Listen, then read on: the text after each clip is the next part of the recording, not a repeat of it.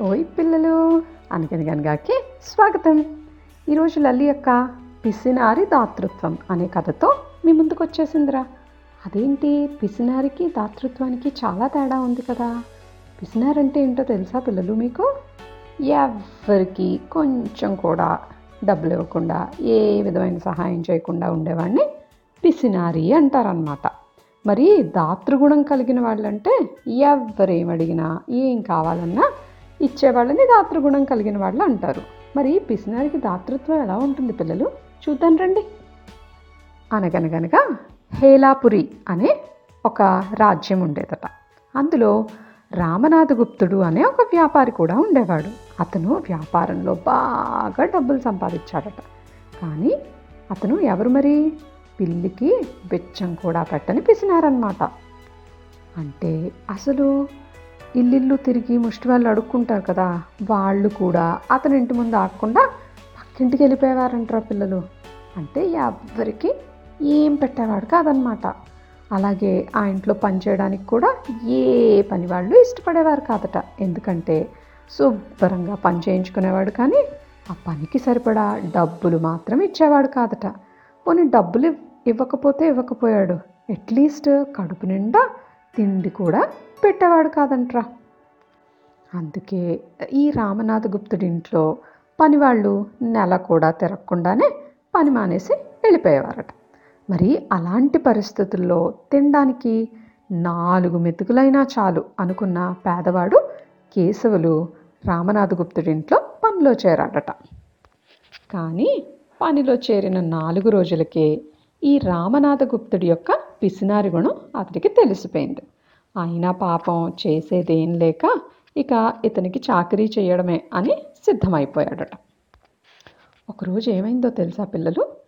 వీళ్ళ పక్కూరైన సుగంధపురి నుంచి కొంతమంది యువకులు వాళ్ళ ఊళ్ళో శివాలయం కడుతున్నామని చందా కోసం రామనాథ్ గుప్తుడి ఇంటికి వచ్చారట ఏ కార్యానికైనా సరే చందాలు ఇవ్వడం మరి రామనాథ్ గుప్తుడికి గిట్టుతుందా గిట్టని విషయం. ఇతని సంగతి తెలియక ఆ యువకులేమో ఇతని ఇంటికి వచ్చారు. పైగా రామనాథ్ గుప్తుడు ఎలా ఉంటాడో కూడా ఆ యువకులకి తెలియదు అనమాట అందుకే రామనాథ్ గుప్తుడు తెలివిగా ఏం చేశాడంటే యువకులు తన దగ్గరకు వచ్చిన వెంటనే అయ్యా నేను ఇంటి పనోడిని అయ్యా. అదిగో అక్కడ పూల మొక్కల దగ్గర ఉన్న ఆయనే మా యజమాని. అతన్ని అడగండి అంటూ తోటలో పూల మొక్కలకి నీరు పెడుతున్న కేశవుల్ని చూపించాడట. ఆ యువకులేమో కేశవుల దగ్గరికి వెళ్ళి సంగతి వివరించి చందా అడిగారట. ఇదంతా మొదటి నుంచి గమనిస్తున్న కేశవులకేమో కడుపు రగిలిపోయింది ఎందుకంటే కేశవుల దగ్గర తినడానికే తిండి లేదు. మరి వాళ్ళకి చందా ఎలా ఇవ్వగలుగుతాడు? తన్ని ఇరికించాలని చూసిన యజమానిపై ఆగ్రహం కలిగిందట.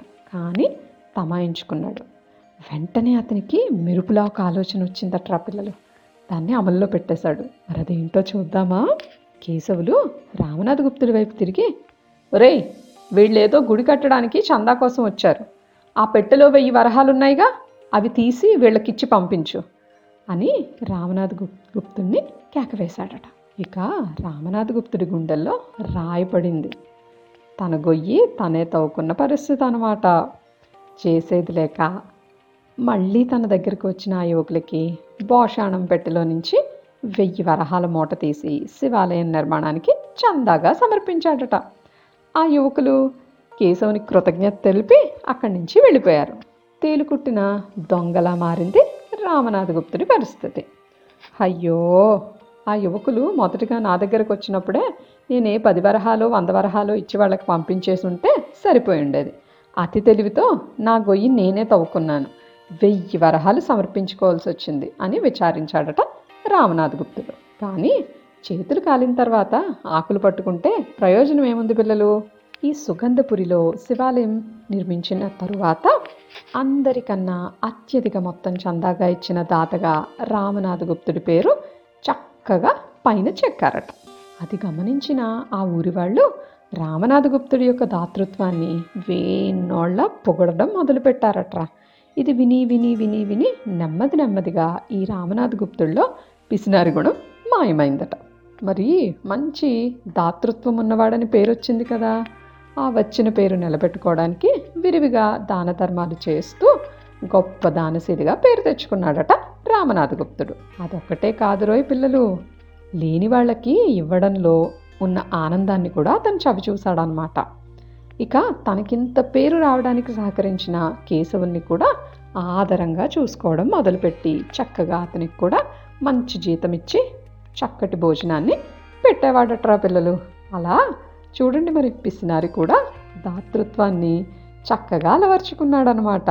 అందుకే ఈ కథ పేరు పిసినారి దాతృత్వం. బాగుంది కదా కదా మళ్ళీ మరో కథతో రేపు కలుద్దాం పిల్లలు. సీ యూ కిడ్స్ పిల్లలు అందరికీ దసరా శుభాకాంక్షలు రా.